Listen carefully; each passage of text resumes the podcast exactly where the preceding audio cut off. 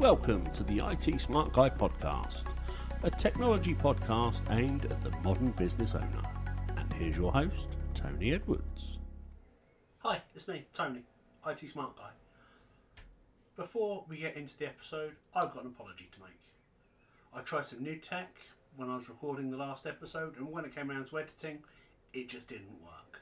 So we've moved on to something else, which seems to be a lot better, but it has meant that the episode has been delayed in its release. So for that, I apologise. I'm going to stop waffling so you can get on to the good stuff. Have a good one. Hello and welcome to episode 18 of the IT Smart Guy podcast, the tech based podcast for the modern business owner.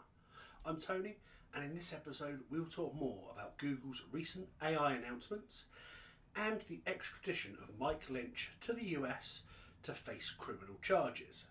We'll then dive into the brain dump and we'll discuss the switch off of the UK 3G mobile network.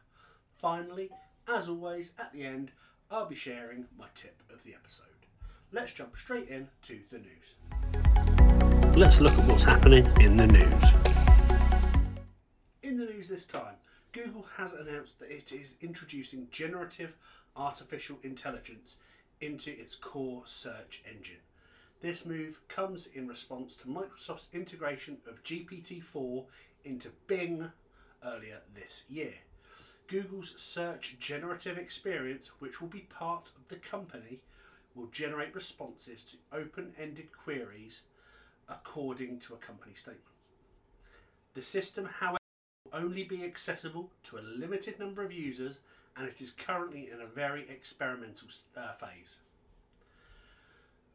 a statement from the company uh, CEO Sundar Pichai said that they are reimagining, or reimagining even all of their core products, including search. In addition, Google unveiled a new feature for Android that will proactively alert users about unfamiliar AirTags.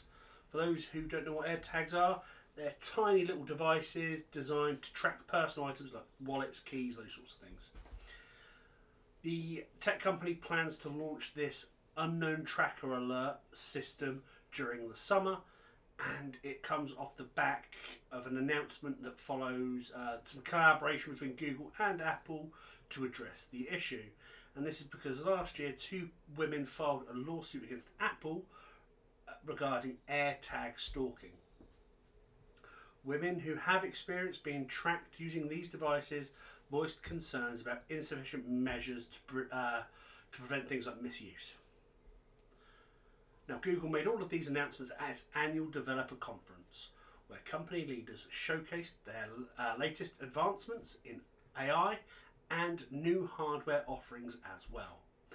One of the highlights was a phone priced at £1,400 that can be opened and closed like a book. The company have also revealed that it was eliminating the waitlist for Bard, which is its experimental conversational chat service.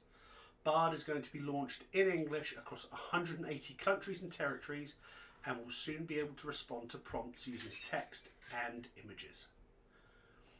Google has faced pressure to enhance its AI offerings following the success of Microsoft backed chatbot ChatGPT.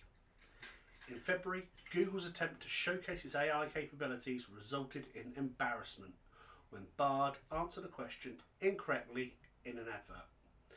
This incident caused Alphabet's share value to drop by $100 billion, underscoring the close attention that investors are paying when it comes to AI uh, ventures of tech giants. Microsoft is incorporating ChatGPT into Bing after making significant investments in OpenAI, the company behind the technology. And Chinese tech giant Baidu also have their own chatbot called Ernie. A Gartner analyst has stated that Google remains an industry leader and is well positioned to benefit from the growing interest that is in AI because they have the tools to dominate those battles. The perennial question will be whether they will. Moving on, British tech entrepreneur Mike Lynch has been extradited to the United States to face criminal charges related to the uh, 11 billion sa- dollar uh, sale of his company Autonomy to HP. Lynch was often referred to as Britain's version of Bill Gates, and he will be standing trial on charges of fraud, which he de- denies. He's been accused of inflating the value of Autonomy when he sold it to HP back in 2011, and the extradition was confirmed by the UK Home Office. Lynch, who is also a founding investor in UK cybersecurity firm Darktrace, has been fighting extradition to the US for a long time. US court documents state that Lynch has been ordered to pay $100 million in bail, with authorities considering him a serious flight risk due to the volume of years of contesting this extradition order. While in the US, Lynch will be confined to an address in San Francisco under private security that he has to fund himself. And his net worth is estimated between, to be between 988 million and 1.1 billion. So I think he can afford the security. Last month, he lost an appeal in the High Court to be tried in the UK instead, meaning the trial now takes place in California, which is where he has been sent. And the sale of Autonomy to HP was the largest ever acquisition of a British tech company at the time. However, a year later, HP wrote down the value of Autonomy by $8.8 billion, claiming it had been misled into overpaying for the firm. Now, HP, Lynch, and Autonomy's former CFO have been embroiled in legal battles since then. The CFO was sentenced to five years in prison and fined millions of dollars in 2019 on multiple counts of fraud and securities fraud. That's it for today's news. Let's move on to the brain dump. Do you have an interesting tech story? Do you run a business? Are you a technology provider and you want to come on the show and have a chat? You can do just that. All you need to do is go to the link in the show notes and apply. The application takes a couple of minutes and who knows what it could lead to. Brand awareness, more social media followers, a revenue boost, or just a platform for you to share your story. At the end of the day, what have you got to lose? It's time for the brain dump.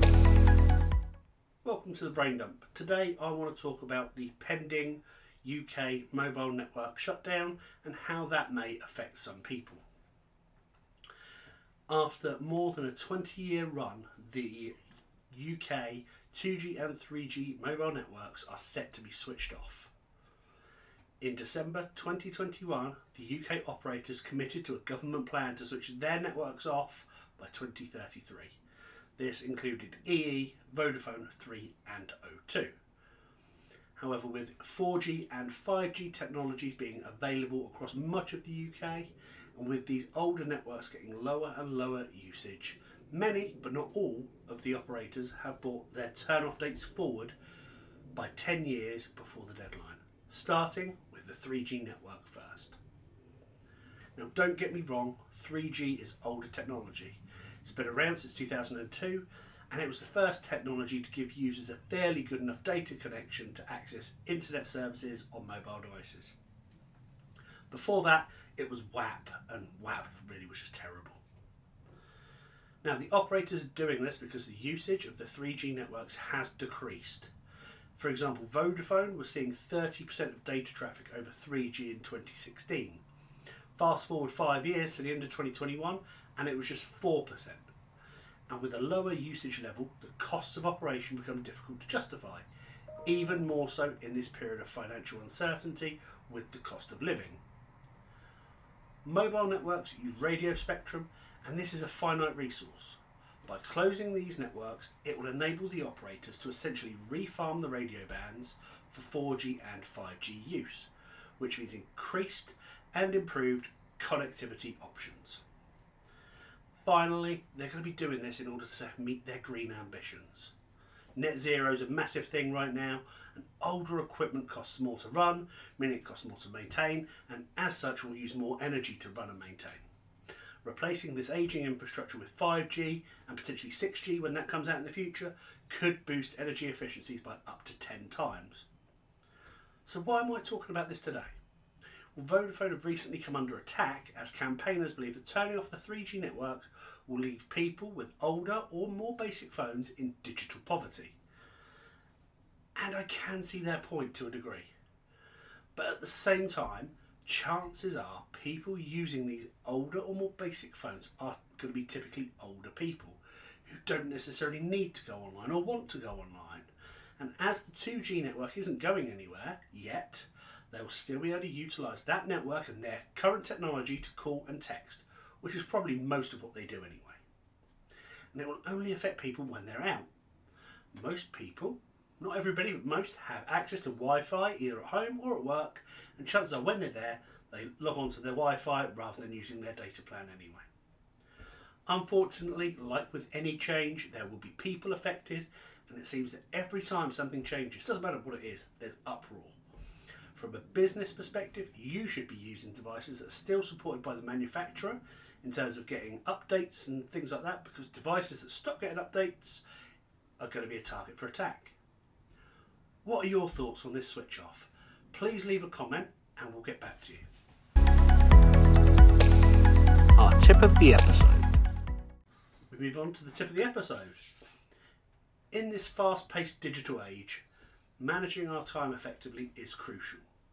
Time blocking is a technique you can use to help you take control of your schedule and maximise your productivity. The concept's simple. Instead of relying on a to do list, you allocate blocks of time for different tasks or activities throughout your day. By time blocking and setting aside this dedicated time, you create a structured schedule that helps you stay focused and organised, whether it's work, personal, or even leisure activities.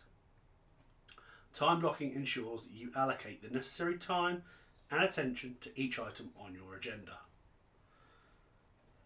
How can you implement that? Well, I have got a few tips here for you now. Number one, plan ahead. Take a few minutes at the beginning or end of each day to plan your schedule for the next day. Identify key tasks or, activities, even you need to accomplish, and assign specific time blocks to them. Number two, be realistic. Ensure that you can allocate an appropriate amount of time for each task. Consider how complex it is and how urgent the task is, and be mindful not to overestimate or underestimate the time required. Number three, protect your time. Treat time blocks as sacred appointments with yourself. Try to minimise the distractions and interruptions during these periods to maintain focus and productivity. Number four, prioritise and batch similar tasks. Group similar tasks together in the same time block to take advantage of momentum and to avoid context switching. This allows you to complete related tasks efficiently. Number five, flexibility and adjustments. You need to remain flexible and open to adjustments as needed. Unexpected events or new priorities may arise during the course of the day, so you need to be ready to adapt your time blocks accordingly. And finally, number six, take breaks. Remember to include short breaks between your time blocks to rest, recharge. Stepping away from your tasks and your screens can improve your overall productivity and mental clarity. Now, time blocking can be implemented using various tools and techniques. You can use traditional calendars, digital apps, productivity tools designed for time management, all those sorts of things. You go on the App Store or the Play Store, there'll be apps galore. Why don't you give time blocking a try and see how it could possibly impact the way you work? Not just your productivity and time management, but also your overall well being. As we come to an end of this episode, I encourage you to experiment with this technique and discover how it can potentially revolutionise the way you work. I am in that experimentation phase right now. Uh, I don't have it nailed, but I'm not giving up. So, that's it. We've reached the end of the episode. I've been Tony, the IT Smart Guy. Thank you for watching or listening. I truly hope you have found this episode insightful, and I look forward to speaking to you again in the next episode. If you have enjoyed this episode, or even if you haven't, please, please do leave, let us know by leaving a review. At the end of the day, it's the only way I can get better. And as always, we would love for you to subscribe on YouTube, Spotify, Apple Podcasts, or wherever you get your podcasts. I'll see you next time. Thanks for listening to the IT Smart Guy podcast. We hope you've enjoyed this episode, and we'd love for you to like and subscribe on your podcast platform of choice.